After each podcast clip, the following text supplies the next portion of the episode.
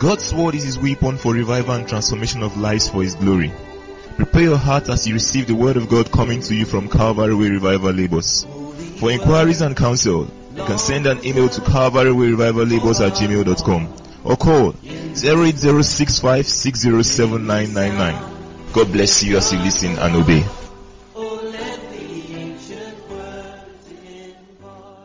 Amen. Praise the Lord. Hallelujah. Please be seated. Um, we want to appreciate God for this Women Discipleship Conference that started yesterday and all that God did in our life yesterday and all that He wants to do in our life today. We are still looking at our theme, Women of Good Understanding. Yesterday we saw the strange woman and the nagging wife as the book of Proverbs describe that character that shows us a woman that is that lacks understanding, that is foolish. And we prayed that God will deliver us from such threats, such character of uh, such a woman. Today we are going to begin to look at uh, further deeply into that theme, looking at the life of Abigail as an example of a woman of good understanding. So turn your Bibles to the book of 1 Samuel chapter 25. 1 Samuel chapter 25. We are going to read and be uh, picking things from the story of Abigail as a woman of good understanding. 1 Samuel chapter 25. Let's start from verse 1. And Samuel died, and all the Israelites were gathered together and lamented him, and buried him in his house at Ramah. And David arose and went down to the wilderness of Paran, and there was a man in Maon whose possessions were in Carmel. And the man was very great, and he had three thousand sheep and a thousand goats, and he was shearing his sheep in Carmel. Now the name of the man was Nabal, and the, as the Bible described her here. The husband was described as a, an evil man, a man that is rude, ill mannered. That's the meaning of churlish. But the wife was a nice woman, a woman of good understanding. And yesterday we saw that for Nabal to be a very great man, as the Bible described here, that his wife, Abigail, is the secret. The person that is steering greatness in the life of Nabal is Abigail, the wife. And even though the man was evil and churlish in his doing, the wife has been there as an intercessor. You will soon discover the way she interceded for her husband when there was a danger that was you know about to take away the life of her husband. Amen. So what are we seeing from this? You know, we need to have some basic understanding about what God can do and what God cannot do. if there is anything like that. Amen.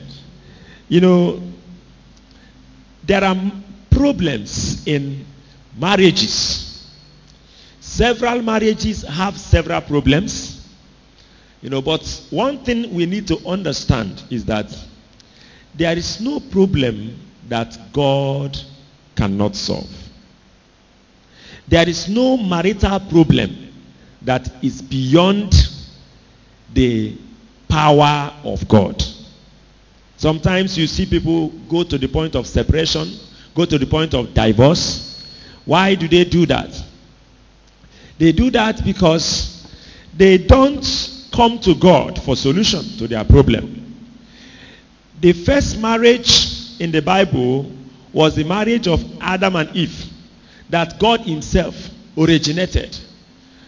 But that marriage had problem, and we saw how God stepped in to solve the problem. In the New Testament, the story of Jesus' miracles started with marriage. The first miracle that Jesus did was in a marriage ceremony. And in that marriage ceremony, there was a problem.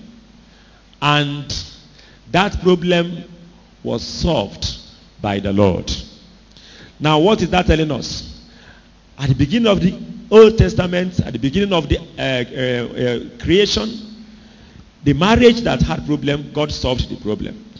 At the beginning of the New Testament, God also stepped in to solve the problem of the marriage therein. That is to show us that there is no problem in marriage that God cannot solve. And if your pro- marriage is having problem, I want to prophesy to you that God will solve your mari- marital problems in the name of Jesus Christ. Now, another thing I want us to note as we uh, begin to study the life of Abigail and the lessons from her life is that sometimes and most times, whenever marriages have problem, there is always somebody to blame. Eh? There is always somebody to what? When God came to Adam and said, Adam, what is happening? He started blaming his um, wife. He came to Eve and said, What is happened? What happened? She started blaming the serpent. They don't want to take responsibility for that problem that came up in the marriage. And that is always the reason why so many marital problems are unsolved. Some of the problems leads to separation, leads to divorce because either the man and the woman doesn't want to take responsibility of the problem in the marriage. Why the man is saying, I am not the cause of this problem, it is my wife that is the cause of this problem. The wife is saying, I am not the cause of this problem, it is my husband that is the cause of this problem. And so, because of that, nobody wants to take responsibility, and that will cause them, you know, to miss out from the purpose of God.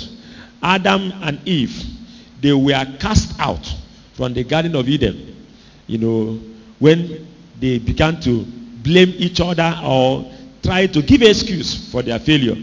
Adam never repented. He never repented. He blamed the wife. Instead of opening up and saying, God, I'm sorry, I take responsibility for what has happened. So we, we should not blame people for our marriages. We should learn to take responsibility over our marriages. And when you take, begin to take responsibility over your marriage, then you notice that God will begin to help you sort out and solve every problem. Again, don't give excuse. Don't give excuse why your marriage is not working or should not work. If there is any woman that will give excuse why her marriage should not work, it should be Abigail. What do you think? It should be Abigail. Look at the kind of husband she has. Eh? I noticed that even the servants of Nabal was calling Nabal the son of Belial. That is, is a man that has been known that is an evil man. He's, he doesn't have regard for anybody. He doesn't have respect for anybody. And so they termed him a son of Belial. And he quickly manifested that when, you know, David sent men to come to him to ask for a favor.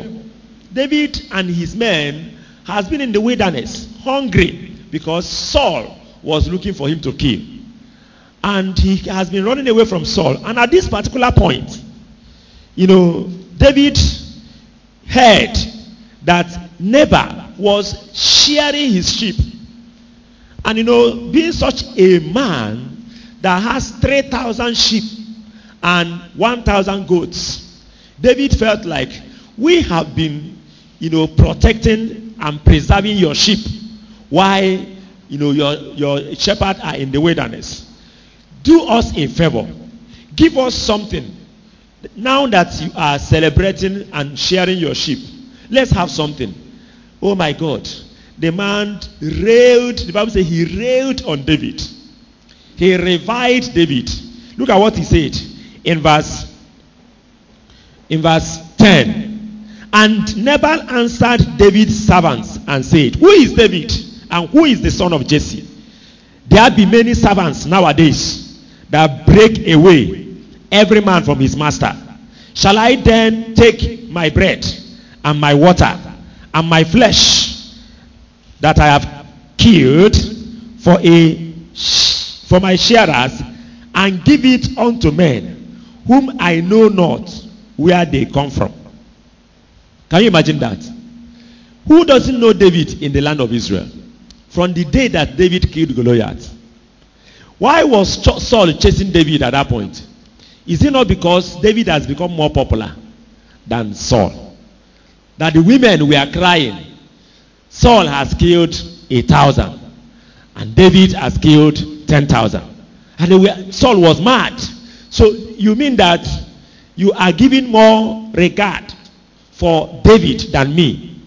He now began to, because he felt that the next thing that they will do now is to overthrow him and take David to be the king.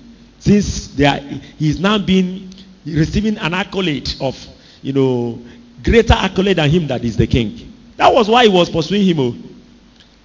Are you getting it? He was chasing him. But look at what Nabal says. He said, Who is David? He does as if he doesn't know who is David. So who is son of Jesse? David is well respected in Israel. People even knew that it was out of envy that Saul was pursuing him. But look at how he totally insulted David. Excuse me. If somebody asks you for something and you don't want to give him, is that an occasion for you to start insulting the person? Tell the person, no, I'm not going to give you. Don't worry. And the person will go. But for you to begin to insult the person, and at the end of the day, you did not still give. You know, there are some sometimes somebody will ask you for money, maybe your child. You got angry and you talk, talk, talk. After talking, you still give the money. Isn't it? Because they said bringing out money as a way of uh, making somebody. now, but this one is that you totally insulted David. Said, How can I take my bread and my flesh that I have killed and give to men that I don't know where they are coming from? Such an insult. Such a man who has no respect for David. Who has no respect for the, you know, as of this time, David has been anointed, even though secretly. And, you know, that's the kind of husband that Abigail has. Are you following me? So if there is anybody who will have a reason why she will say, My marriage is not working and my marriage should not work, it should be Abigail. Many of us and many of the people today that are complaining about their husbands, Nabal, your husband is 10 times better than Nabal. Have you seen women complaining about their husband? My husband is this one. My husband is not doing this one. My husband is.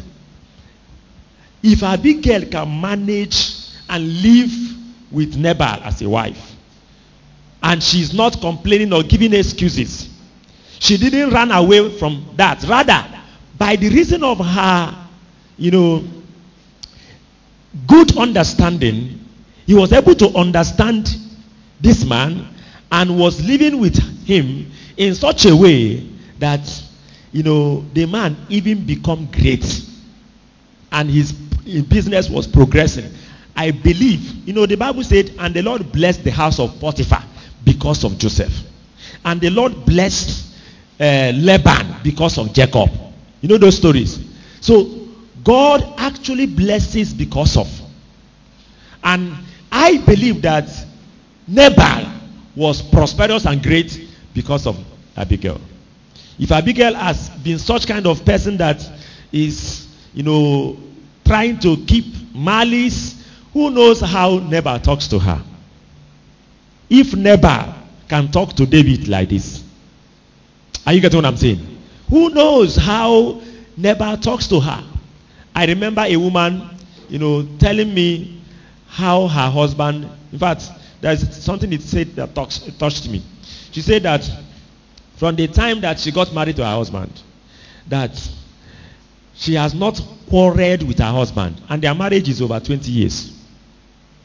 Now, the husband is such a hot tempered man, such an angry man, that you know any little thing will get her get him angry, and not just getting him angry, it will not uh, it will make him to start saying so many things against her. See, what she will no- normally do is she will just keep her mouth shut. Sometimes she will just leave the house, you know, for him and wait for when the anger will cool down. And sometimes when she, he becomes so much angry, so much hot tempered, eh? He will have to call his brother and say, please come and see your brother. I don't know what is happening. I was looking at this woman. You see, she said she never exchanged word with her husband. Why? She understood her husband's weakness. A woman of good understanding must understand that your husband is not a perfect man. And in this case, we are not even talking about being a perfect man. We are talking about being an evil man. If the Bible describes Nabal as an evil man, please, Nabal is what? An evil man. There's no, don't, don't try to paint it or cover it. The Bible clearly says that Nabal is what? An evil man. Maybe there is no space to describe to us other evils that this man is committing. But evil is evil. Evil can never be good. And if this man is an evil man and Abigail remain with him at this point and he has become blessed by the reason of his wife, then we must learn a lesson from Abigail. There is something to learn from her. And I want us to move down. Amen. So don't complain. Don't blame people. Don't say, eh, it is my, because I married a very bad man. It is because my, my husband is from uh, one village like that, where they are doing charm or they are doing evil. No matter how evil your husband is, I don't think he is as evil as Nabal. And yet, this intelligent woman, Abigail, has something to uh, teach us from her relationship with her husband. Now, look at what happened in verse 14. But one of the young men told Abigail, Nabal's wife, saying, Behold, David sent messengers out of the wilderness to salute our master. And he railed on them. But the men were very good unto us, and we were not hurt, neither missed we anything as long as we were conversant with them when we were in the field. They were a wall unto us, both by day and night. All the while we were with them, keeping the sheep. Amen. Did you notice something here? One of the young men came to the wife and began to report what happened. How the husband treated the men that were sent by David. Why did this young man go to the wife? Why? Because they knew that solution, salvation can come from Abigail. They knew Abigail that when there is a problem in the house and she got to know about it, they knew that if the husband fails to attend to issues that she is supposed to attend because of maybe his life as an evil man, that Abigail has the capacity of handling it. It was that knowledge that made him to go and report the matter to the wife and said, look at what happened. I don't know whether you can do something. In fact, look at what she told her. her. In verse uh, 17. Now, therefore, know and consider what thou will do. Eh? For evil is determined against our master and against all his household. For he is such a son of Belial that a man cannot talk to him. Can you see the report of the servants of Nabal? Reporting Nabal to his wife, saying that, you know, your husband is a son of Belial. Abigail, no. He said that a man cannot talk to him. He's such a man that a man, he doesn't listen to anybody. Can you imagine you having a husband? You know, I told the story of a woman that if he were not listening, eh, the wife will call the brother, and the brother will come, and he will listen to the brother. But what about a man that has nobody to listen to? How was Abigail coping? Good understanding. Are you following?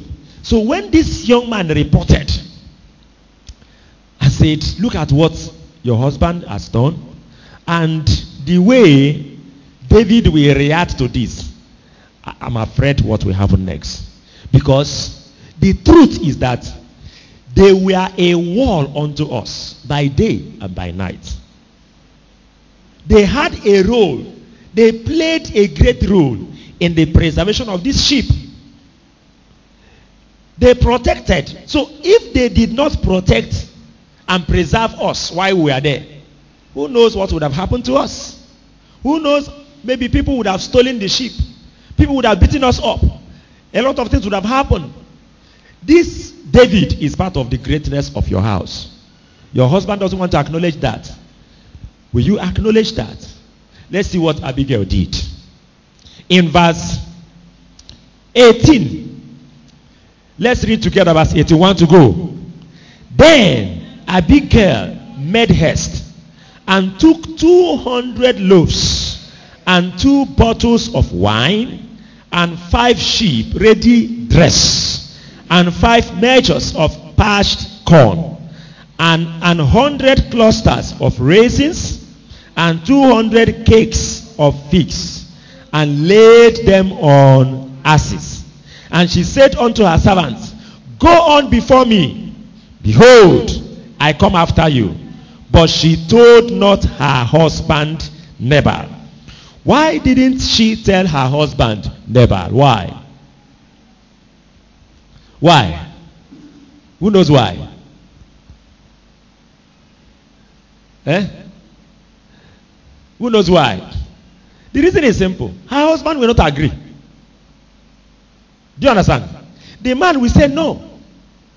And she knew that if the man says no, no, that the man will die. Are, are you getting that? Now, can somebody say, oh, he did, she did not submit to her husband? Eh? When I read that, but she did not tell her husband, I underlined it in my Bible. I asked the Holy Spirit, but why? She should have submitted to her husband. She should have told her husband what she's about to do.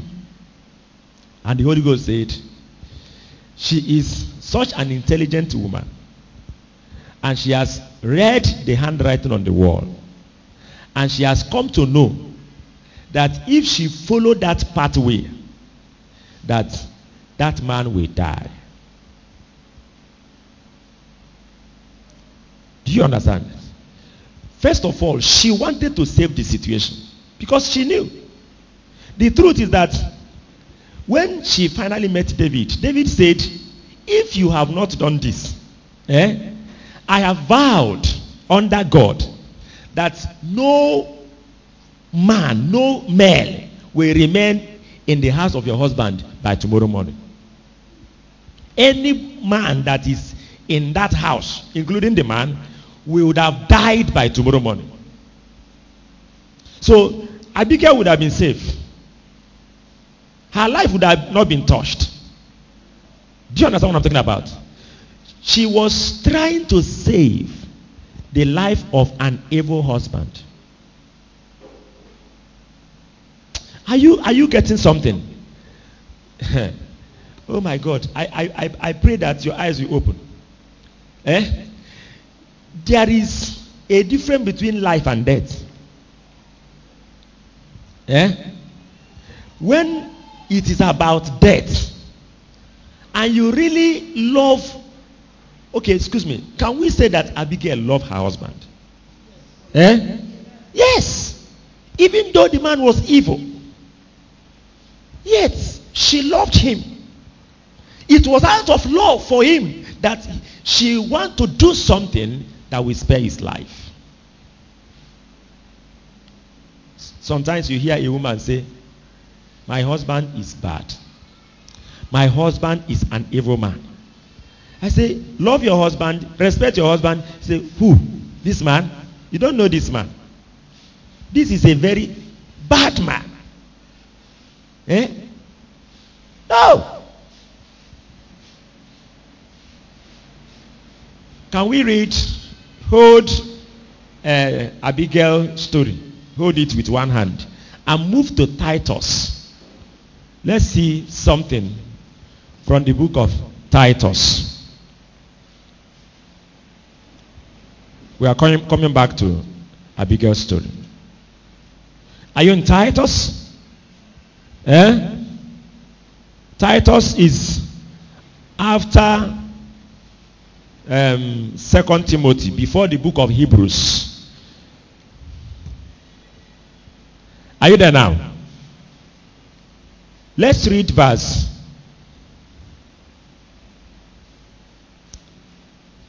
Verse 3.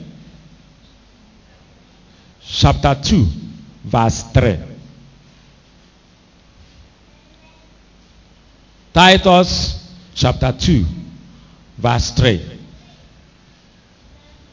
Let's read together. One to go.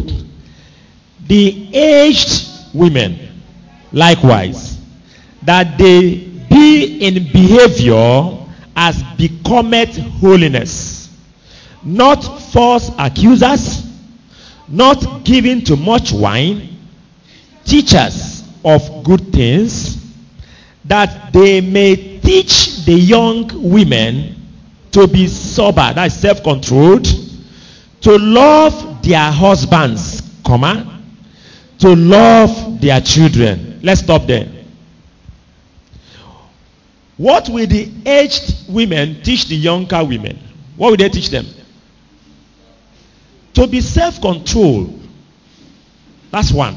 Number two, to be what again? To love their husbands and to love their children. That is, look at it. Look at the order. There is loving your children there, isn't it? and there is loving your husbands there, isn't it? Which one came first? Eh? To love their husbands first of all, come, and then to love their children. Which one do women put first, generally? so by saying husbands and children, I think it depends on the woman. What do you think? Your husband first. That's a woman of good understanding. But there are some of us, ah, if your husband is in a need and your child is in a need, which one will be touching you more? Which one will you be having sleepless night for? Are you getting what I'm saying? We are not saying that you should not take care of the children. Even the husband also wants to take care of the children. But most times, instead of you to love your husband, and you know meet his need you see yourself ignoring him and say this is my child sometimes you forgot that if not for your husband you will not have a child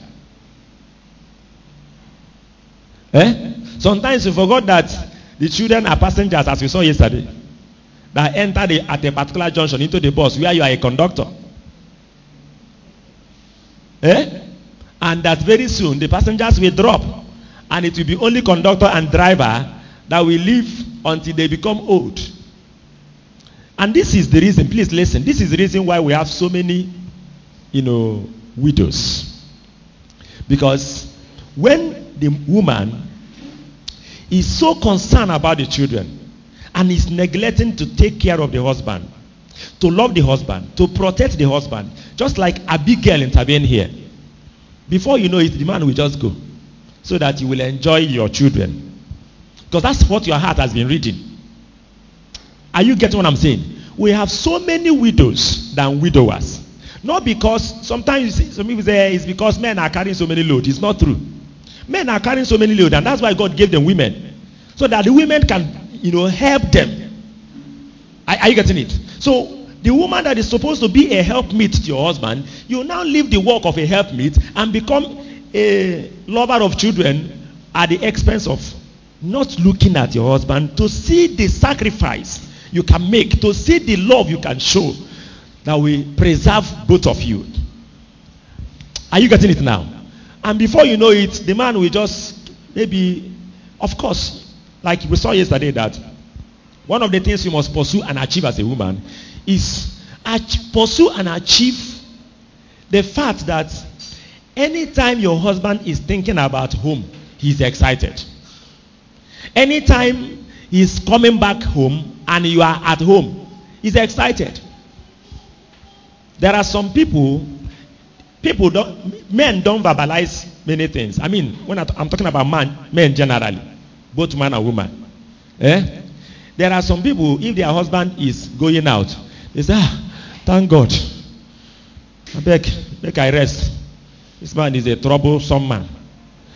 The same thing, there are some people when their wife is going out, they say, ah, thank God. Or they they they are going out. It's not supposed to be so. It's not supposed to be so.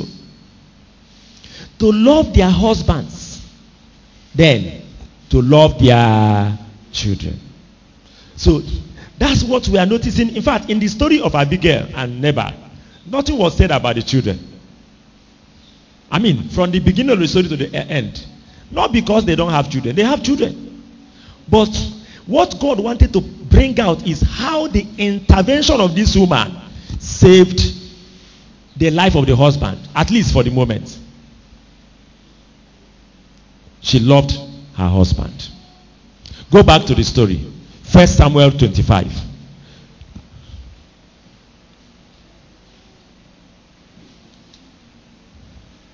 Amen. Look at verse. Okay, we have seen the things that she packed. Eh? Let's look at the, the load that she packs. Verse 18. Then Abigail made haste. Oh my God. Um, sorry for taking you back and forth, but I want you to go back to Titus chapter 2.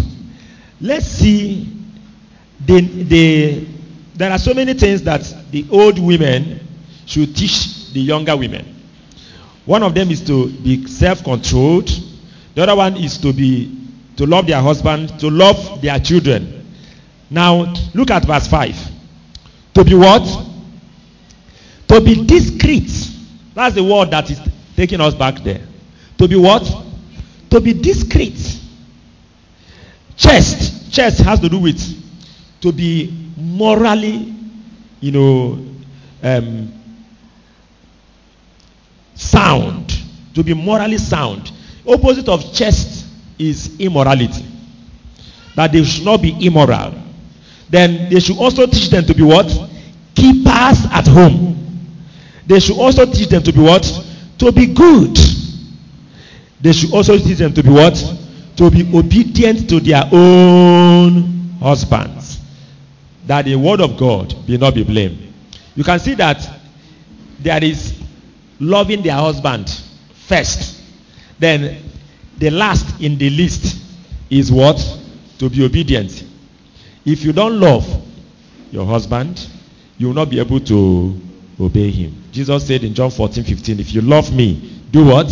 Keep my commandment.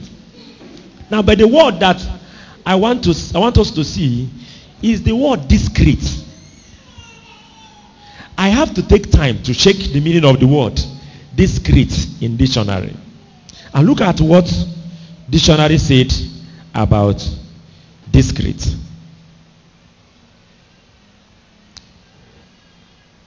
He said, done or said in a careful way so that you do not offend, upset, or embarrass people. Done or said in a careful way. When you want to do something, you want to say something, you do it, you say it in a careful way so that you will not offend your husband or another person, a colleague, or upset or embarrass people. We call it manner of presentation. Eh? Discreet. And it doesn't have only one meaning. That word is a very serious word. I did a, a little research on that word. And the another word for it is discretion.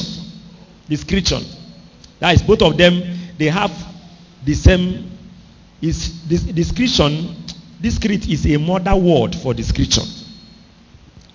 Now look at another meaning of discreet. Careful not to talk about things that other people want to keep secret.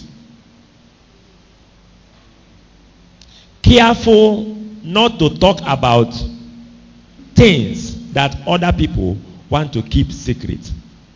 The older women should teach the younger women not to open their mouth anyhow and say things that will offend their husband and say things that will upset their husband or say things that will embarrass their husband.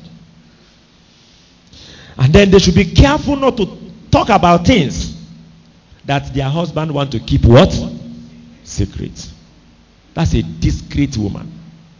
And then when you come to discretion, which is what um, Abigail exhibited here, look at discretion. Discretion is the ability and the right to decide exactly what should be done in a particular situation. Ability to decide exactly what should be done in a particular situation. Ability to deal with situation in a way that does not embarrass people, especially by keeping other people's secrets. Every woman should master the word discreet and discretion. If you can master discreet and discretion, your life as a woman will be a testimony. Ability to act, to know what to do at a particular point in time that we help and encourage your husband. Sometimes when you want to do something that we you are thinking that okay let me ask how many of you you have thought about doing something and you have done it and you believe that your husband will be happy when he comes back and see what you have done? And then he comes back. He didn't even do eye as if he see anything that you have done. But you have thought and believe that if i do this this man will appreciate what i've done. How many of us have seen that kind of thing why is he like that? You i think you need higher you know level of discretion to know exactly what to do. That will move the man. That's a woman of understanding. You need to study your husband and understand. When we say a woman of good understanding the first thing and the first person to understand is what your husband because if you don't understand him you will not be able to help him how can you help a man you have not understood and listen there is nothing like understanding if there is no knowledge. You must know everything about your husband. When a woman gets married, the same thing with a man. But you know, we are not addressing men today. But when a woman gets married, she has entered into an university. They used to say that marriage is university. But sometimes they don't tell you the subject that you are supposed to study. How many of us heard that word? That marriage is like university. You keep learning every day. Now let me tell you, the core subject in that university is your partner. To study him and to have every knowledge that you need to know about him so that you will be able to understand him and know what moves him. Because what moves a man, or let's say a, a man, may never move the. Are you getting it? So you need to understand your own husband. Not a general understanding of men. That one is okay. You should know men and you know what men like and all of that. Sometimes they will tell you that the the is it the easiest way to a man's heart is his stomach. Have you heard that before? But that theory is not working for every man. If you think that the in fact it's not working for me. Eh? If my wife want to get to my heart, she should not even try cooking. eh? Because I may eat the food, but that may not still get my heart. I think she knew the easiest way to my wife, um, to my heart. Have you known? it's not easy to know. Eh? Because sometimes the person will not be able to tell you. The only thing is that you see yourself complaining, Imen kacha, Imen kacha. If you did this one, what is cha in English?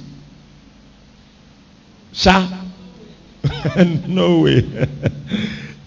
Amen. so,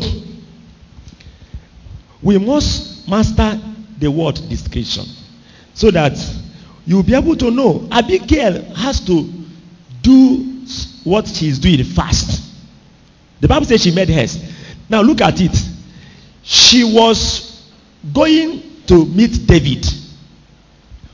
And then she met David on the way coming to kill everybody in the house. That is to say, if she has wasted time, what would have happened?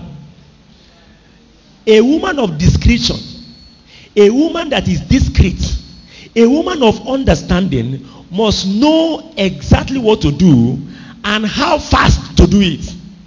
Sometimes you will see yourself saying, Ah, this thing came to my heart. Yeah, but I'm that I should do this.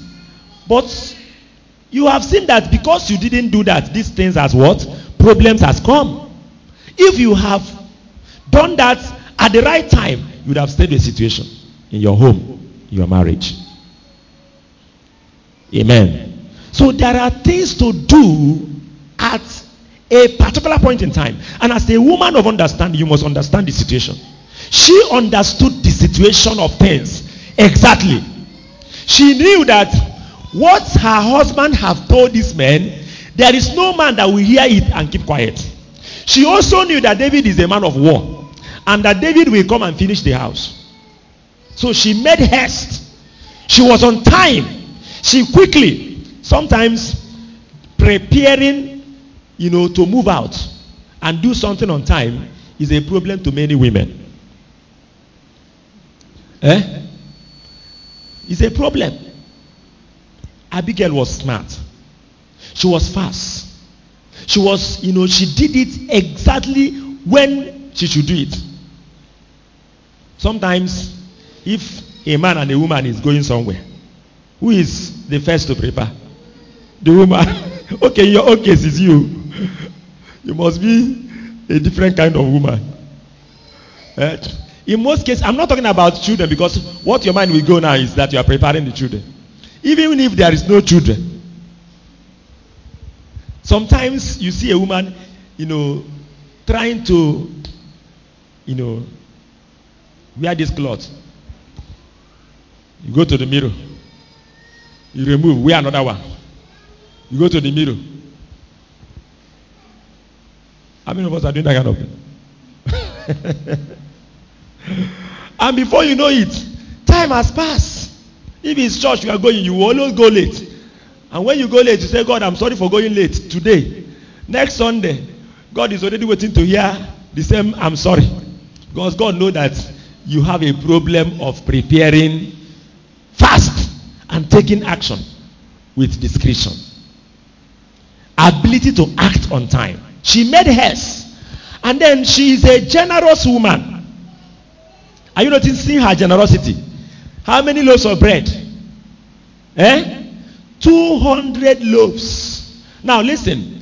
David was asking Nabal to give him some things. Maybe Nabal was sharing his sheep, so it's a celebration. A big things are there all over the place. But stinginess, you know, what's evil will not allow the man to give. Abigail went and collected enough. 200 loaves, two bottles of wine, five sheep ready dressed, enough meat, and five measures of parched corn, and 100 clusters of raisin, 200 cakes of figs, and laid them on asses. Somebody say generous.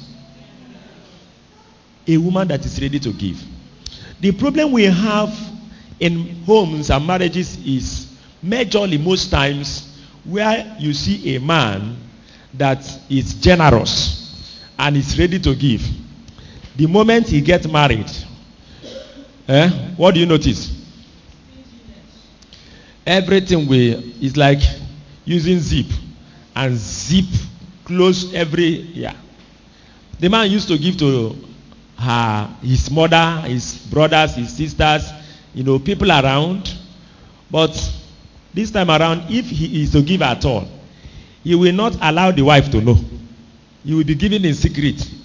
Not the Bible oh, kind of secret that Jesus said giving in secret to, but giving without telling the wife. Because he knows that if he tells the wife that he's giving, trouble. How many of us know what I'm talking about? Abigail was different.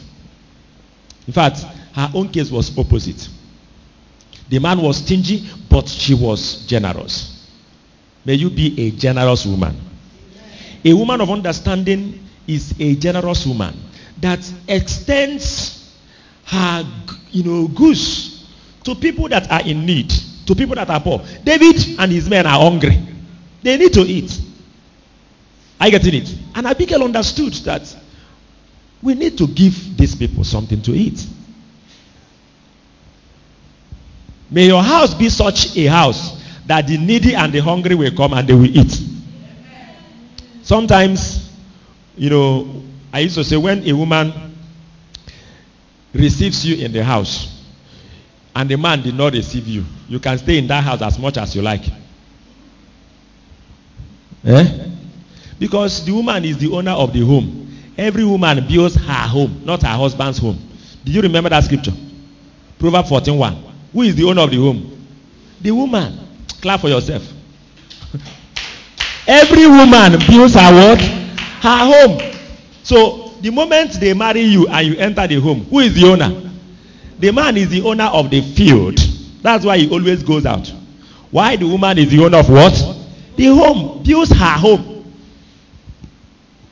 Are you getting it? God is fair to women. Gave you home. Now, but that home, you need to ensure that that home is a home where people are taken care of. If you look at Abraham, how hospitable he was, you notice that it was because of Sarah. He said, Sarah, go and get. He, the Bible says he attended to uh, angels. Amen. So we have to be generous. We have see, I have heard stories, I've seen things happen. People coming for counseling saying, uh, forget about what my wife is doing when you people came over. She will bring out the malt. Eh? And we go inside and say, Be careful the kind of people you are bringing to this house oh, to be finishing our malt. But she will come out and say, You people are welcome. Oh. Eh? What are you going to drink? Is it malt uh, mineral? And she will go inside, the same woman, and say, I don't like this kind of visitors coming to my, our house. Oh. So you see the man, the man is no longer relaxed in his home. Abigail was different. She's generous. She's a giver. May you be a giver. It's one of the things that makes a home to be a blessed home. Especially, I said, if a man receives you in the house and the woman did not receive you, run for your life. Because the woman may not talk to you and say, I did not receive you. Go. But she will deal with you. By the time she deal with you, one or two days or three days, you will find your way. So women are very, very important in the home. And you can see that every human being comes out of home. All these people you are seeing that are, you know, causing trouble, kidnapping people, bandits and all of that. Research so, shows that majority of them are coming from a separated home. Majority of them are people that doesn't maybe born out of wedlock and they grew in a wayward way and they are just looking for, you know, how to survive. Nobody to take care of them. But if you have a home, a good home, where the woman is standing, the society will become well too. So the women are standing at the middle of the road to, that will make both the family and the society to be, who you know, what is supposed to be, to be good. May you be such a woman like Abigail that will intervene and cover up the weakness of your husband because that is why you are you are sent. Amen. Now, verse uh, 23. Verse 23. And when Abigail saw David, she hasted and lighted off the ass and fell before David on her face and bowed herself to the ground and fell at his feet and said, Upon me, my Lord, upon me let this iniquity be. Look at what this woman did. Remember, the husband despised David, railed at David. Now, listen carefully. The Bible said that Nabal was a very rich man, a very great man. So, what do you think the wife should be? Eh? The wife of a very great man, isn't it? Are you following me at all?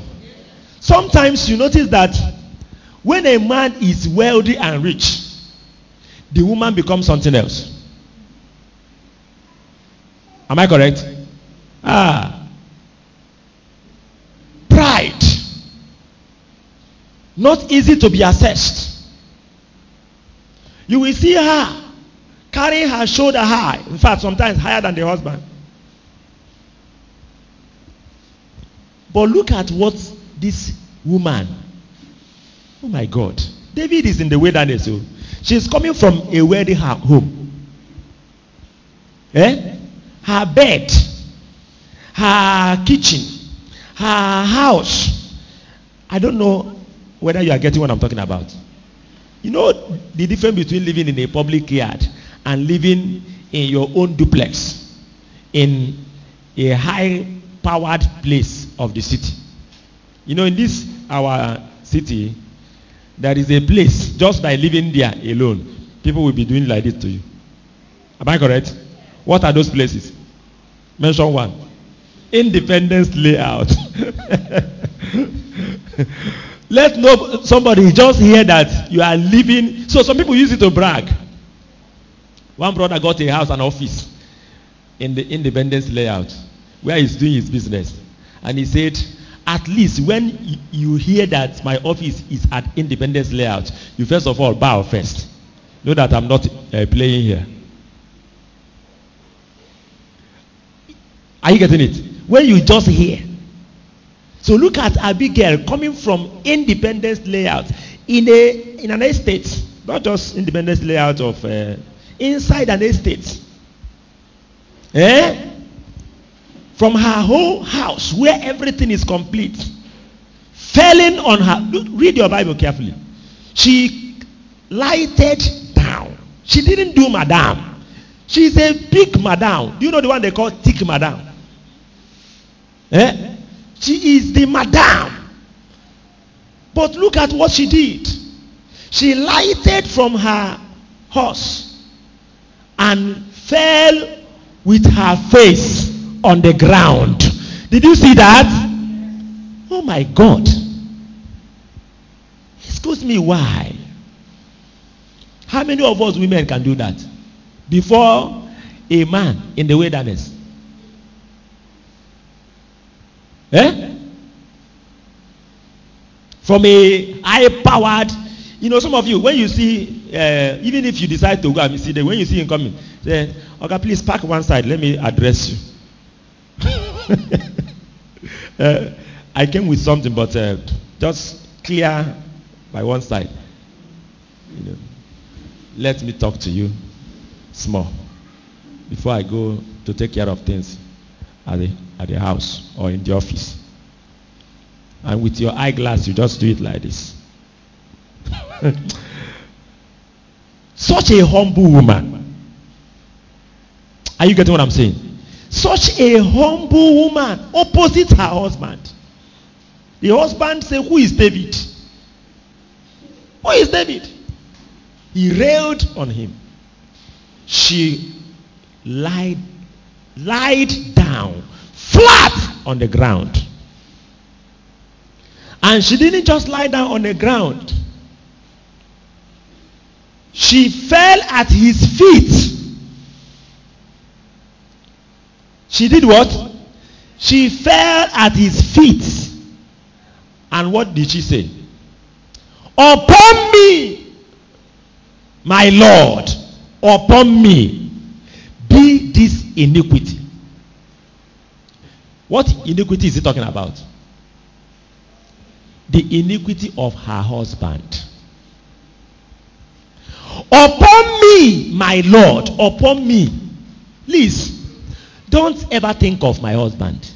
Please, I beg you. I am the one that have sinned. I am the one that is that has committed this iniquity. Forget about my husband. She took responsibility. Hey, Adam committed sin. Did she take responsibility of his sin? What did she do? He do. He blamed the wife, isn't it? Eve committed sin. What did she do? She blamed the serpent.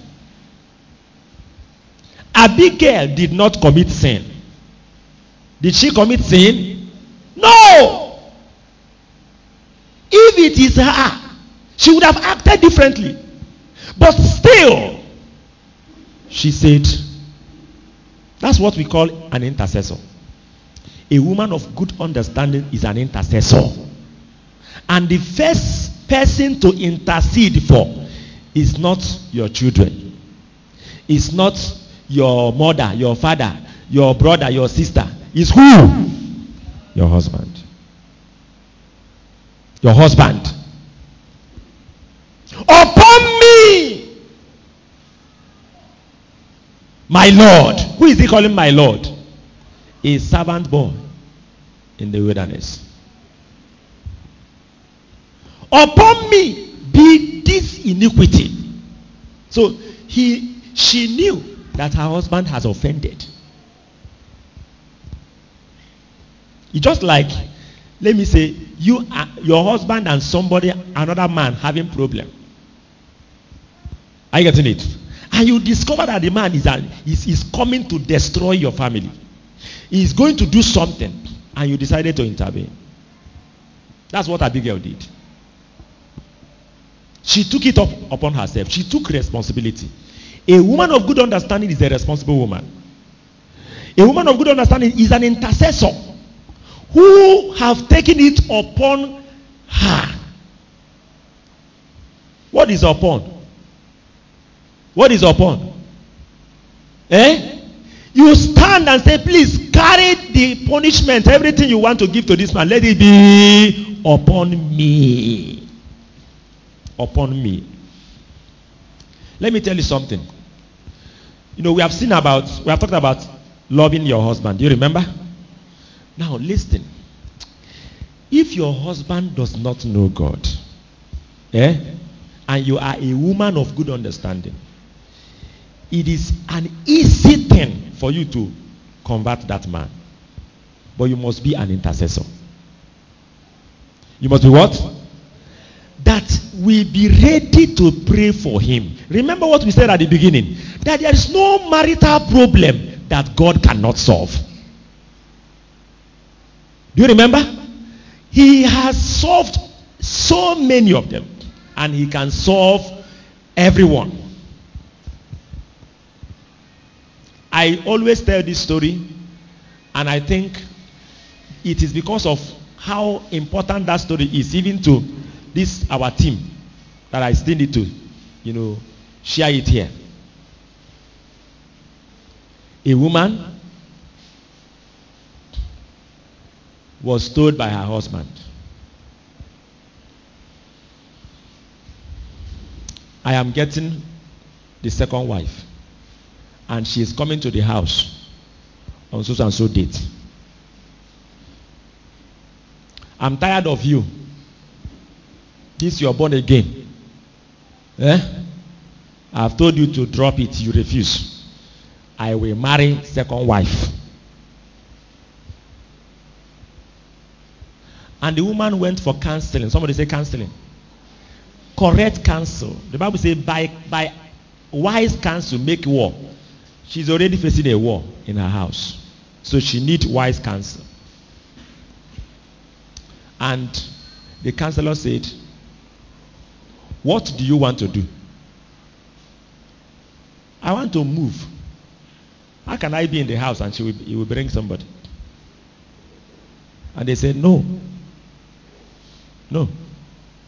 What you should do that day is to prepare the house, prepare a very nice food, and receive the man and his new fiancée into the house. Treat the man like a king, and the girl is bringing like a queen.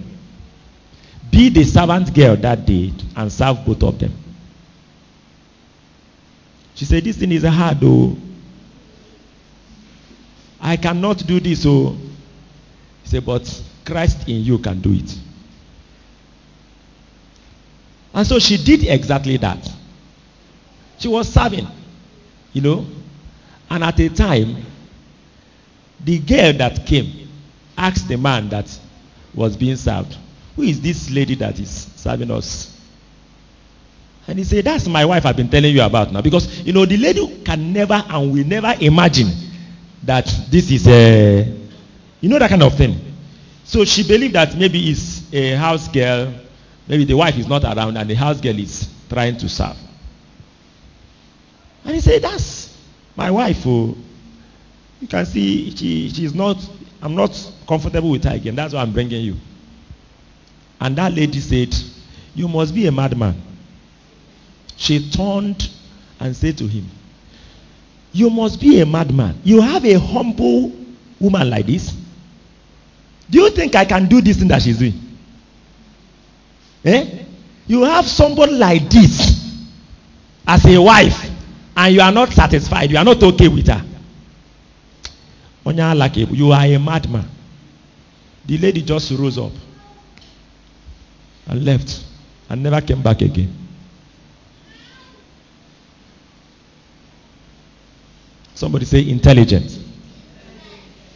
Sometimes, let me tell you, what wins the battle is not, hey, hey oh, you, you, so you are bringing somebody here. It cannot happen in this house. I will not be there. It will happen. You are bringing a second wife. No, no, no. Let me call your father now. Let me call your mother now. Oh.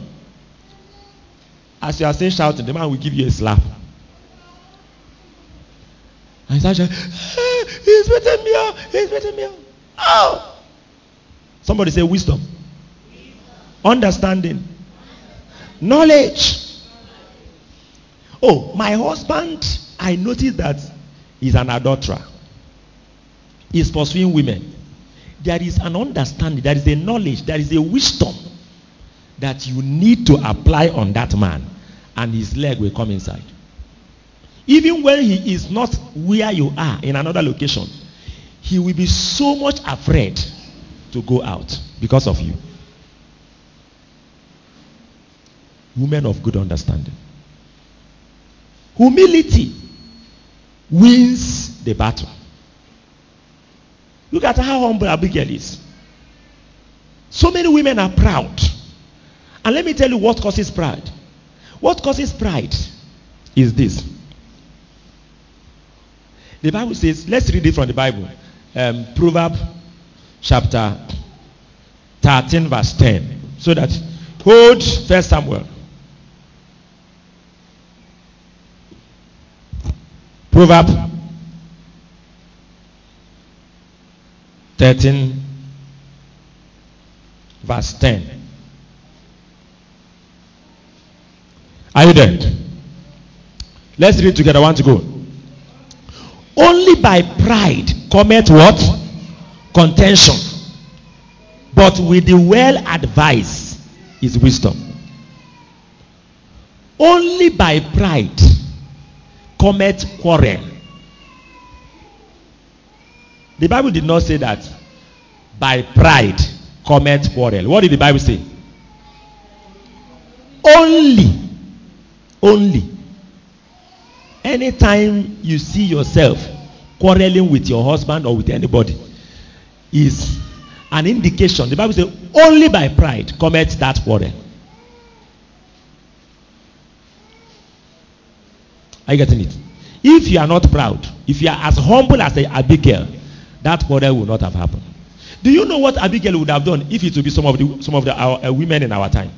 When she heard that her husband did that kind of thing to the men of David, she would go to her husband and say, "Excuse me, why did you do this kind of thing? Eh?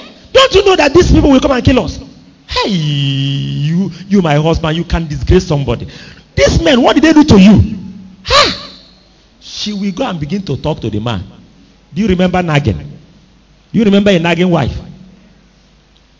Begin to worry the man, worry the man, worry the man, worry the man. Did she talk to the husband? Eh? She stepped in into action that will save the life of the husband. And she knew that this can only happen by humility. She humbled herself. And let me tell you something. Do you remember that? Okay, as we go down, you notice that David, the moment the husband died, David called Abigail and said, Come and be my wife. Do you remember that? Some of you single sisters listen. Do you know why? Why David was moved to marry Abigail? Do you know why? Humility. David, when Abigail bowed, David was like, ah, madam. I don't know how to describe this to you. Okay. What rich man do you know in uh, Enugu State? Is there any rich man you know? Talk. Just call the name of any man. It's not a just. I, I hope you are following what I'm saying. The madam of the senator Eh? The madam of that oil magnet is the one bowing down. That thing is not act. Let me tell you, there are things you cannot act. It's not inside of you. That's why you cannot do it.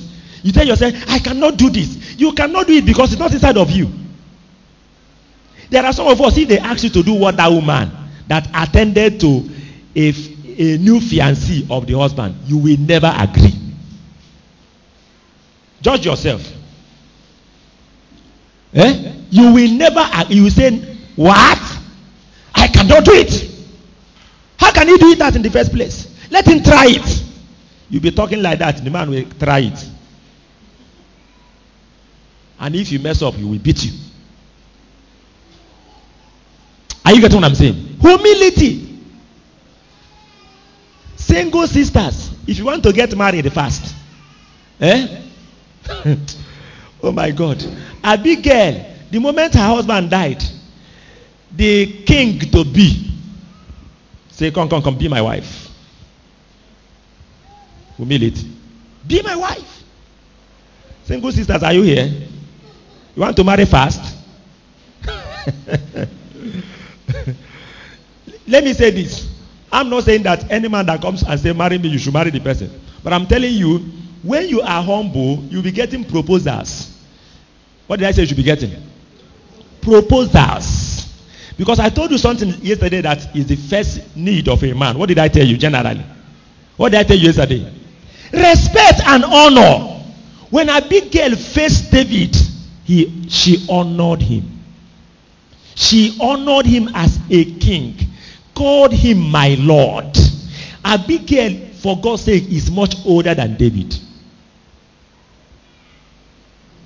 Are you following what I'm talking about? Respect.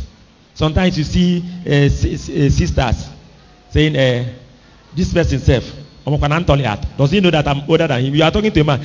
Let me ask Can a man that is older than you marry you? Eh? I have seen 10 years older. 10 years older. The man marrying the woman. So, if you are going to be a woman of good understanding, you must be a humble woman. One of the greatest things that touched me, that's why I'm dwelling on it, about Abigail is her what? Humility. She was so humble. May you be a humble woman. In the name of Jesus Christ. Humility comes as a result of that understanding. And then look at what she prayed. She took up the matter in prayer, praying to David. Say, Upon me, my Lord, upon me. Let this iniquity be. And let thy handmaid, I pray thee, speak in thy audience and hear the word of thy handmaid. David is my Lord. She is what? A maid. Wife of a rich man is calling herself what? A maid. And is begging David to please hear me out. These things are not something that you can maneuver, it's coming from the heart. And she said, Let not my Lord, I pray thee, regard this man of Belial. Who is he talking about now? Her husband, even Nabal, for as his name is, so is he. Nabal is his name, and folly is with him. But I, thy handmaid, saw not the young men of my Lord, whom thou didst send. Now, therefore, my Lord, as the Lord liveth, and as thy soul liveth, seeing the Lord as withholding thee from coming to shed blood, and from avenging thyself with thy own hand, now let thy enemies and they that seek evil to my Lord be as Nabal. And now this blessing which thy handmaid has brought unto my Lord, let it even be given unto the young men that follow my Lord. I pray thee. Everybody, verse 28, read it together. Look at your Bible, please. Verse 28. Read it together. One, two, go. I pray thee, forgive the trespass of who? Of who? Who is the handmaid? Abigail. You remember that she has taken the iniquity upon her before now. So she is no longer saying, Forgive the iniquity of Nabal, my husband. Are you, are you seeing an intercessor here? She's pleading that this iniquity, this trespass of me should be forgiven because she has taken the iniquity of her husband as her what? Iniquity. and she's interceding for this man, trying to save his life. And she succeeded in saving his life. Any woman of good understanding that wants her husband to be saved must carry the iniquity of your husband upon you. And you must be humble enough as you come before the presence of God to make detailed intercession for your husband. And you will see her sin, his sin as your sin. And you will ask God to forgive. Forgive the iniquity of your handmaid, for the Lord will certainly make my Lord a sure house. Because my Lord fighteth the battles of the Lord, and evil has not been found in thee all thy days. Please, something is coming out of, of Abigail here, and I want us to see that quickly. Abigail is a woman that knows God. Did you see what she's telling David? She knows God. She said, look at what she said. In verse um, verse 26. He said, Now, therefore, my Lord. Who is he calling my Lord? If you check how many times he called him my Lord, eh? Kai. Can we check it? Let's check it from verse 24. Is there my Lord in verse 24? That's number one. Verse 25. What did you see there? Let not my Lord. Number two. Look at the last line in verse 25. Eh? But I, thy handmaid, saw not the young men of who? My Lord. That's number three. Verse 26. Now, therefore, my Lord. How many now? Number four. Let's keep going. Look at the last line in verse 26. 26. They, they that seek evil to my Lord. How many now? Five. Look at verse 27. And now this blessing which thy handmaid has brought unto who now? My Lord. How many now? Six, isn't it? Let it even be given unto the young men that follow who now? My Lord. How many now? Seven. Verse 28. I pray thee, forgive the trespass of thy handmaid, for the Lord will certainly make who? Make who? My Lord a sure house. How many now? Eight. Verse 29. Yet a man is risen to pursue thee and to seek thy soul, but the soul of who? My Lord. How many now? Nine. Look at verse 30. And it shall come to pass when the Lord shall have done to who? To who? My Lord. How many now? Ten. Look at verse 31. That this shall be no grief unto thee, nor offense of heart unto who? My Lord. How many now? It has not finished. Oh. Look at the last part of that verse. But when the Lord have dealt well with who? My Lord. Remember thy how many? Twelve times. Thirteen. Oh, oh, we jumped one. Are you are you seeing something? Very humble.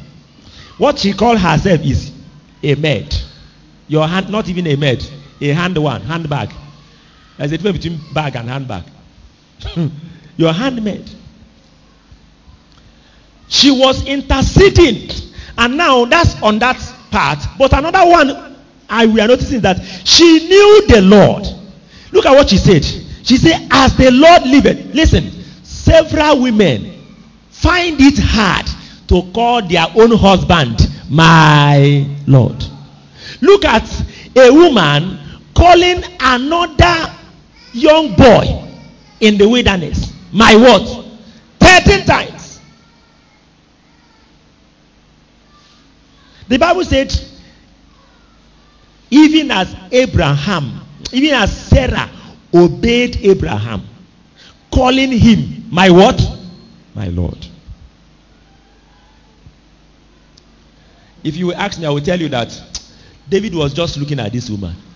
And when she finished all of that, she said, I wish this can be my wife. And within 10 days, Nabal died. He didn't waste time. Humility that is coming from the heart. Now look at the, the, the story he was saying, the prophecy he was making to David. The, he said, I know of a sure of certainty that the Lord will build you a house. She is talking out of knowledge. She is a woman that knows God. She's a woman that knows the word of God. She said, When the Lord has done to you, according to all the word he has spoken to you. So she knew the word that God spoke to David. A woman of good understanding. I've said it before. You have nothing to understand until you have knowledge. It is when you get knowledge. Listen, knowledge, understanding, and wisdom. What is knowledge? The information. Then understanding, you need to un- comprehend, comprehension. Then wisdom is applying the knowledge you have understood in practical action. You can't be a wise woman until you have first of all been a woman of knowledge. And number two, being a woman of understanding that will understand the knowledge you have. And then wisdom will now be applying the knowledge you have understood in practical actions, saving situations. There are things you don't know about your husband. That's why you cannot understand it. And that's why you cannot intercede well for him before God and save him. Abigail's intercession unto David caught David immediately. Look at what David said. She knew God. You need to know God. The problem we have in our time is that many women has used their time and their thought to think vain things instead of using their time and their thought, thought to think on the word of God. Eh? Paul was writing to Timothy. He said to Timothy that the word of God that you learned from your mother and your grandmother was able to make you wise unto salvation. That's Second Timothy chapter 3, verse 15. The word of God you learned from your mother. So, uh, uh, what's the name of um, Timothy's mother? That's Eunice, isn't it? And then the name of the grandmother is what? Lois. These are mothers of note. They knew the word of God and they sat the boy down while he was young and put the word of God into him. Women, you are needed. If men of God will rise, how many of you know about John Wesley, the founder of Methodist Church? How many of you know about him? The mother of that man has 19 children. From her own womb, she gave birth to what? I didn't say nine. What I say is what? When you put nine, you carry one and put at the back. But you know one thing about that woman? She is a spiritual woman. The story says that she has her time of prayer and meditation on the word of God in the morning, in the afternoon, in the night. So when it is time for her prayer, she will go and lock herself in the room. And as she's praying, whatever the children are doing, she's controlling it from the place. That's what they call control room. Some of us can never remove your mind from your children. Once you hear cry, whatever you are praying and singing, will cut off. Because you have your children has become your idol. You can't concentrate and pray well.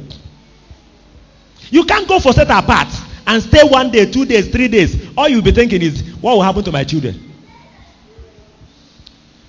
Eh? Abigail knew God. She knew the history of David's walk with God. And she, you know, used that information, that word, that understanding. Kai. She gave it back. How many of you here have finished the Bible from Genesis to Revelation? Raise your hand up. You have read the Bible and finished. Genesis to Revelation. Women. We, you, see, God is in need of particular kind of woman. And if God will find you, He will use you to do great things because he has been looking for you. Every woman is just busy with one thing or the other, the general thing that people are doing gossip, the latest one in town. And then thinking things that there are things that you need to remove your hand, eyes from. You know, there are some of you, if you're walking on the road and somebody look at you somehow, say, why is this man looking at me like this? Do you know why you are thinking like that? And the things are worrying you. You know, you start shaking. Am I wearing as well? You know, you are all right. You have shaken yourself seven times in the middle before coming out. Now, your problem that somebody is looking at you is disturbing you is because you don't have any serious word of God in your heart you are meditating upon. You are not busy. Your thoughts are not busy with God's word. So any look around will distract you. Somebody says something, it become a problem to your head. Instead of allowing your thought and your time to be given to the word of God, you are giving it to many things. And anybody who gives his time and thought to many things ends up as a mania person. You can't be great. Great men, they think on the word and they live by the word. Abigail knew God. Women, they challenge before you. You know that this is the reason why God located Abigail. That's the way God locates people. Who are we studying today? Who are we studying today? Remember that she has a classmate. Do you know the name of her biggest classmate? Remember that she has a sister. Do you even know the name of her sister? In the generations to come, can we study Catherine? Eh? Can people in that generation study Catherine? What will make them to study Catherine is that Catherine has entered into the book of life. And her exploit in the name of the Lord was recorded. So they say, let us study this woman. Nobody will record anything about you until that thing has to do with the kingdom of God. Because the Bible is a book of God's kingdom. Both Old Testament and New. That you cooked food. You know, I caught you in the house yesterday. Sorry, using the word caught. I caught her in the kitchen yesterday cooking very powerful food. That food you cook, my wife used to cook it a lot. I will tell you later. you know, nobody recorded anything about anybody in the Bible because you cooked. Am I correct?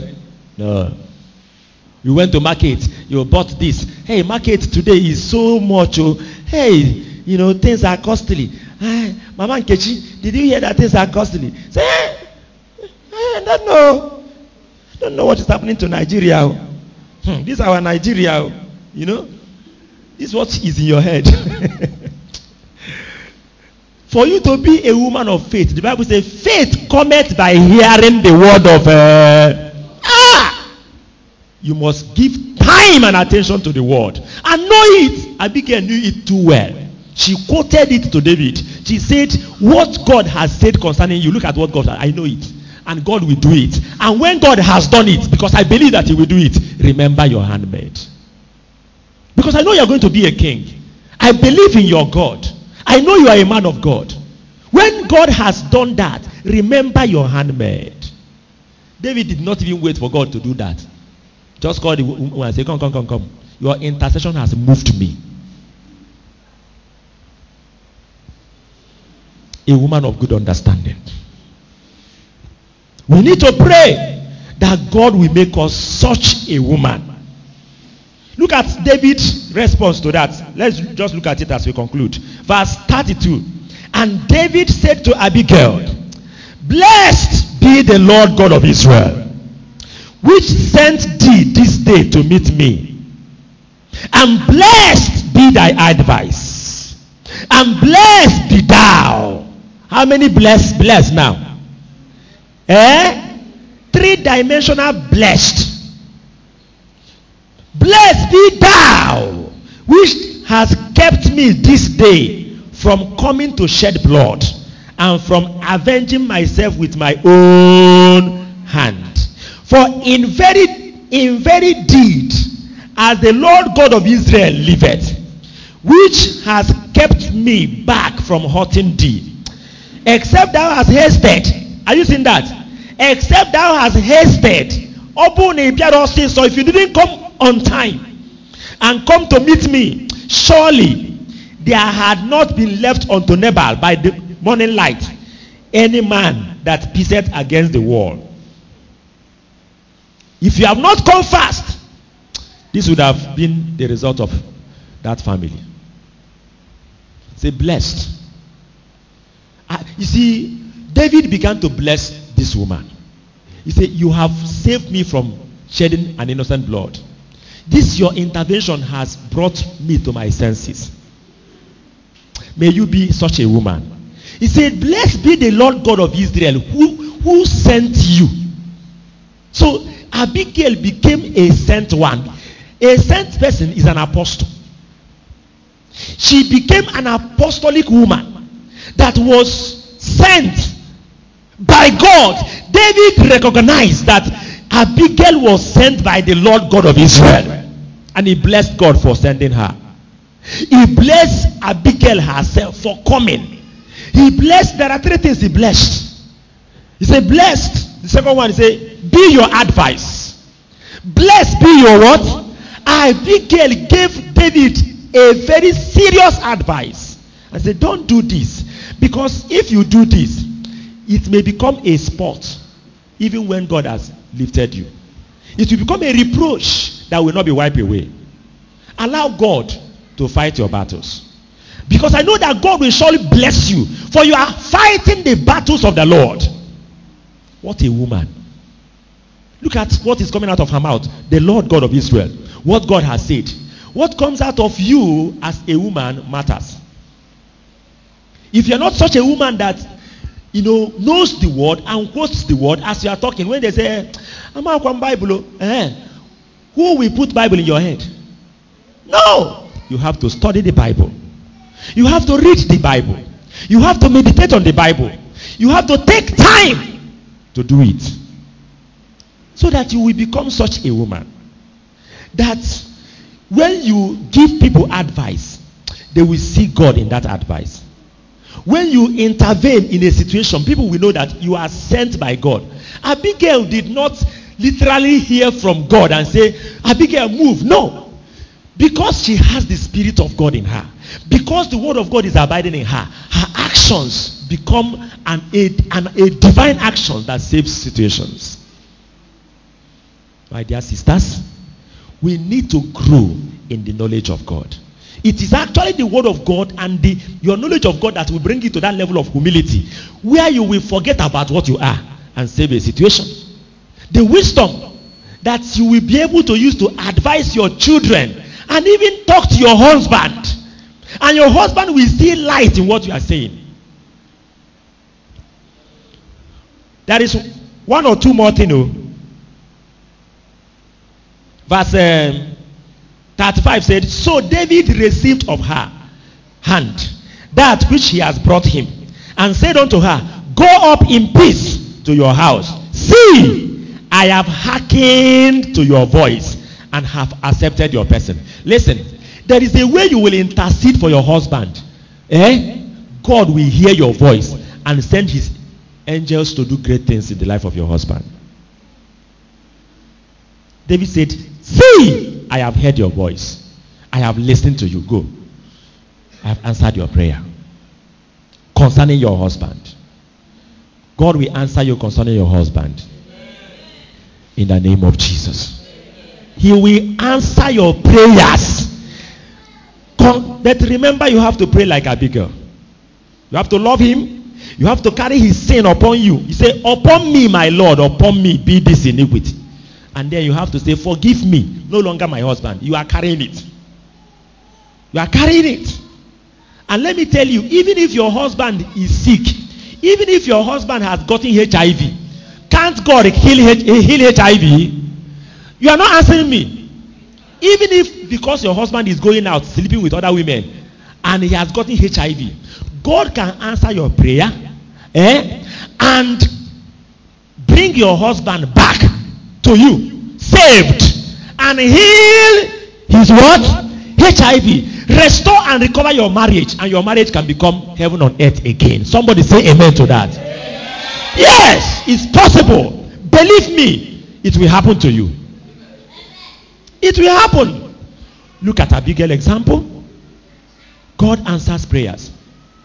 I remember a story of a man of God who said he went out to preach on evangelism.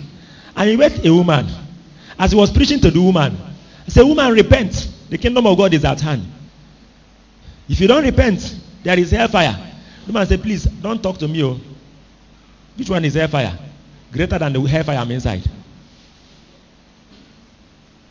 I'm inside hellfire already. Which one is hellfire? Eh? My husband left me and the children and ran away. And I've been suffering alone.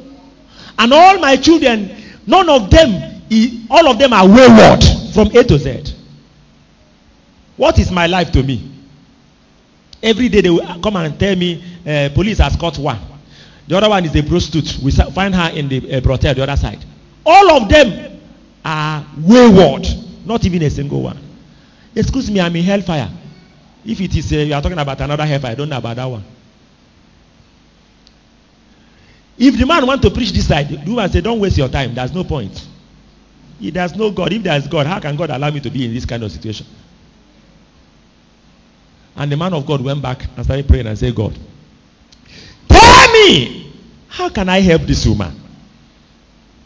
How can I preach the gospel to this woman? And God said, when you go back to the woman, don't preach again. Just tell her, God can solve this problem of your husband and your children if we can pray about it. So he went, she went back and told the woman, Can we pray about your husband and your children? That God will answer the prayer and bring back your husband, restore your children back, and your family will be in order. The woman said, If your God will do this, then I will follow your God. And then they started the prayer. Every week, they bring out a day. The man and the woman will pray concerning her. They did that for about six months. The man came back. As he came back, he, he repented. All the children repented. All of them. They became, you know, followers of Jesus. Tell your neighbor, the God of heaven still answers prayers. There is nothing he cannot do. Do you remember that our song? You are the maker of heaven and earth. Oh, there is nothing you can. You are the maker of heaven and earth. There is nothing you can do. Are the maker of heaven and earth. Oh, there is nothing.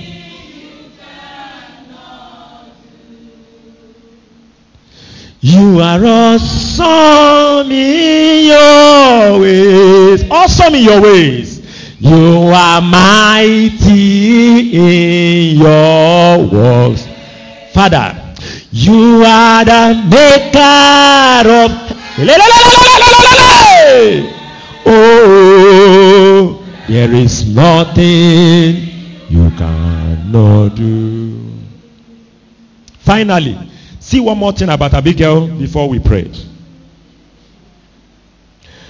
Look at verse 36. And Abigail came to Nabal, and behold, he held a feast in his house, like the feast of a king. And Nabal's heart was merry within him, for he was very drunken. Wherefore she told him nothing, less or more, until the morning light.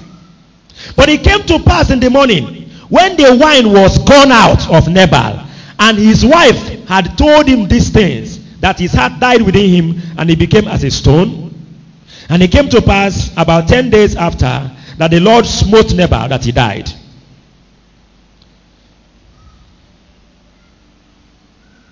Now, listen. Abigail was such an intelligent woman. a wise woman, a woman of understanding, that she will not tell her husband certain things at certain times. Do you understand what I said now? Listen carefully. This is a very serious matter and it's a serious problem to several women. So many women doesn't know the right time to talk to their husband. And that is what causes problem most time. Not as if your husband is bad. That a man, you need to understand generally who a man is. Eh? If a man has something, let's say a project, you know, men are designed for projects, and that project is bothering him, something, a contract is bothering him, and his mind is not settled, and you are coming to tell him uh, children's school fees, this one, that one, you may not get his attention. If actually you want to get your husband's attention, start from that thing that is bothering him to discuss. Are you following what I'm saying? Maybe you notice that he's not he's worried. Say, what is worrying you? What is worrying you? He said, eh, that contract I put, do you know that the thing did not work out? Start from there. Because if you tell him any other thing, apart from that thing that is worrying him at that time, you may get pepper that you are looking for. Are you getting me? A man is a sim- very simple. If you can understand who a man is. But that's the problem we have. You are complaining that your husband is not treating you well, is not showing you love. But you don't know, you are not wise enough. You are not intelligent to know when to talk to him. Abigail came back. She didn't tell her husband what happened. Because the man is drunken. If it is some of us, you come back and say. Eh? A na-ekwu nke nwụrụ anwụ nkwu ọzọ. You have drank the way you used to drink. As you are talking about you want you drink, you drank, you are drinking again. You start quarreling on the man. She didn't talk.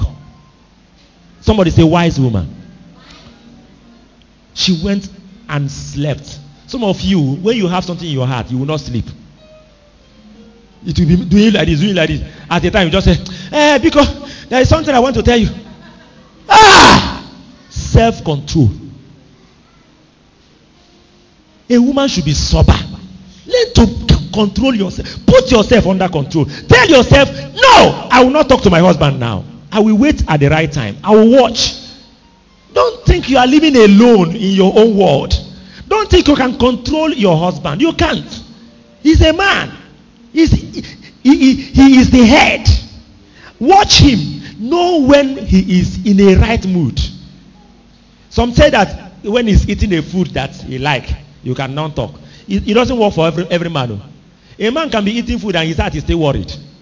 So don't say, eh, let me give him food, then I will talk to him. No. Eh? Not even sex. I'm telling you.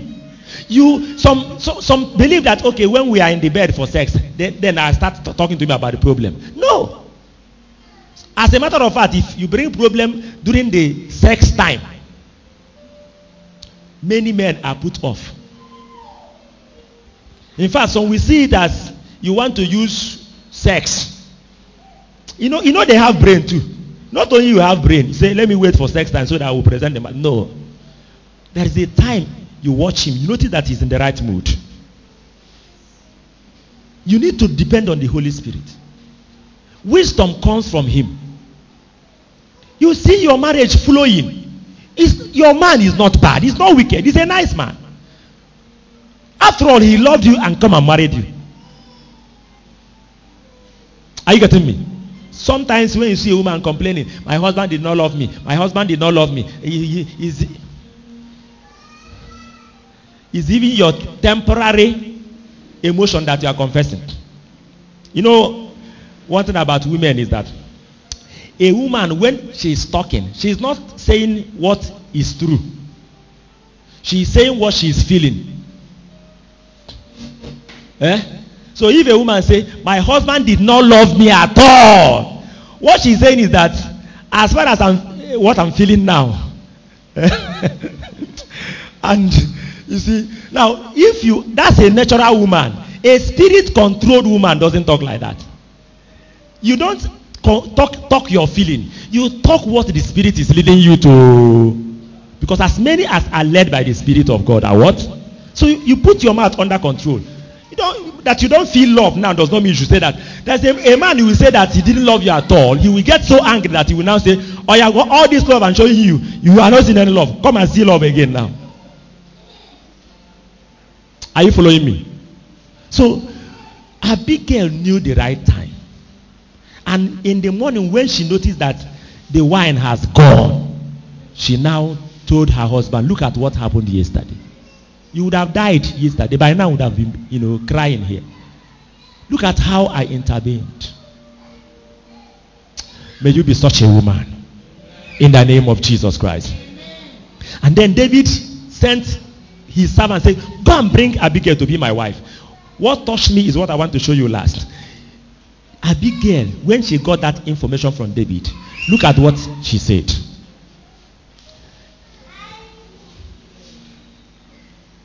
Verse 40. And when the servants of David came to Abigail, to Carmel, they spoke unto her, saying, David sent us unto thee to take thee to him to wife. Verse 41. And she arose and did what? Bowed herself on her face to the earth and said, Behold, let thy handmaid be a servant to wash the feet of the servants of my Lord. And Abigail hasted and arose and rode upon the ass, and so on and so forth. Behold, let thy servant be a servant to wash thy feet and the feet of your servants. What's the meaning of that? She saw the job of a wife, the work of a, a wife, as a work of a servant to serve his her Lord. That's one. Number two, not just her Lord, but also to serve what? His Lord's servants. Some women, when they get into the life of a man and saw his friends and disciples, eh? What did they do? Instead of you know serving the people that are with your husband before, you become a closed door. Are you getting what I'm saying? All of them, your action and your reaction will be telling them, leave this house, leave, leave, leave, leave. Are you, are you getting something now? She became a servant of both David to wash his feet and the feet of his uh, servants. I was touched by that. I said, This woman. So, this is her view of a wife. No wonder she became such a wife to Nabal. And the moment Nabal is dead, David did not waste time. And she moved and got into a higher service. It's like promotion. And the next thing was that she became the first lady of Israel. Somebody is becoming a first lady, spiritually promoted, even physically promoted, by the reason of being a woman of good. What God will do is to raise your husband. And when He raises your husband, because you have, you know, humbled yourself, served, followed, as your husband is rising, you are also rise on your feet and pray. Rise on your feet and pray. Oh, there is nothing you cannot do. You are the maker of heaven and earth. There is nothing. Oh, you are the maker of heaven and earth. There is nothing. Maker of heaven and earth, maker of heaven and earth. Oh, there is nothing. Hey, you are awesome. You are awesome in your ways. You are mighty. You are the maker of heaven and earth. Oh, there is nothing. Maker of heaven and earth. You are the maker of heaven and earth. Oh, I believe you, Lord. There is nothing. He that make heaven and earth, he can convert your husband. You are the maker of heaven. He can heal him. He can heal him of HIV. He can heal him of STD. He can restore back your marriage. He can make you feel again like heaven on.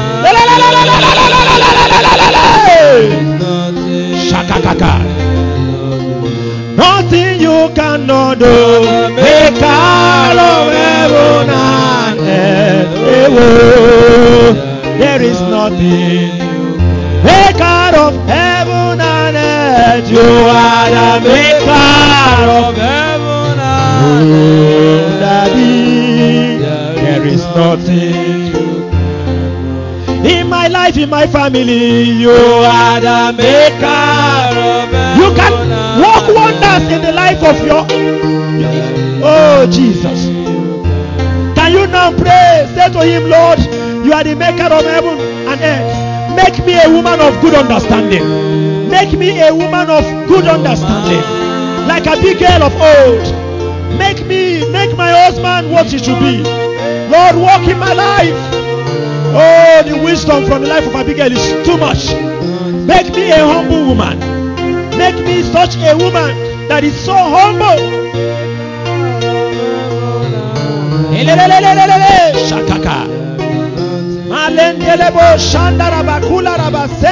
Shanda.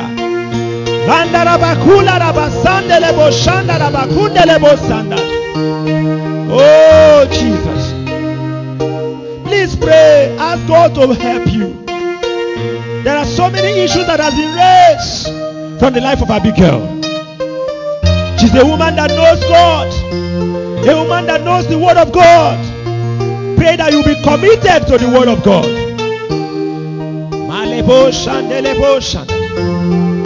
lendele boşandele bo lendele boşandele bo shandele bo shandala basanda malendele boşando kandara basendele bo lendele boşandele boşand Abigail loved her husband and she stepped in to intervene even though her husband is an evil man your husband is not even as an evil man, and yet you are having problem. Your husband is not an evil man, and yet you are having problem. If Abigail had an evil man as a husband, and yet she managed the situation. Pray for knowledge. You need to have knowledge.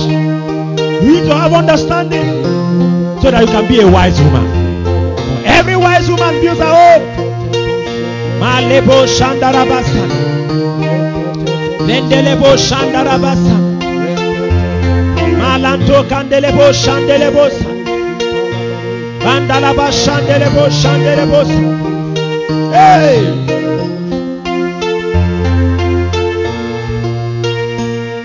Can you pray for your husband now? The maker of heaven and earth can make him. As you pray for yourself, pray for him. Oh Jesus. Can God bless you because of you? bless your husband because of you? God bless Nabal, even though he's an evil man because of Abigail. Abigail attracted wealth, greatness to Nabal because of her life.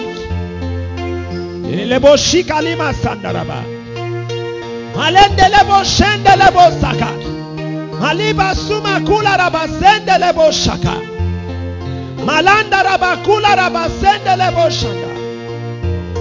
Hey!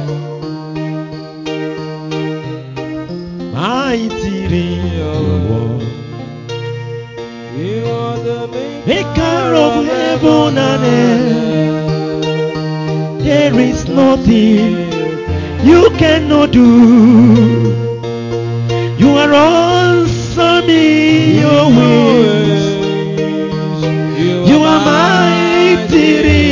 In. Hey! You are the maker of heaven and earth. You can make me now. Nothing you. Surrender your life to Jesus. Tell him to make you a woman of God like Abigail. That will be a great asset. Abigail later became the queen of Israel. She later became the first lady because she humbled herself. Woman, humble yourself so that God can, can preserve your life. So that God can use you to be an encouragement to your husband. Woman, humble yourself and pursue knowledge. God will lift you up tomorrow if you become a woman of good understanding. The story of your life has not yet been written, but it can be written.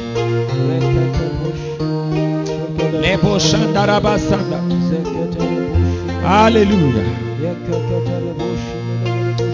Lift up your hands as I pray for you, Father. This night I pray for your children that are here, the women, both the single and the, and the married, especially the married, that this word will not condemn them. Rather, by this word, you will help them.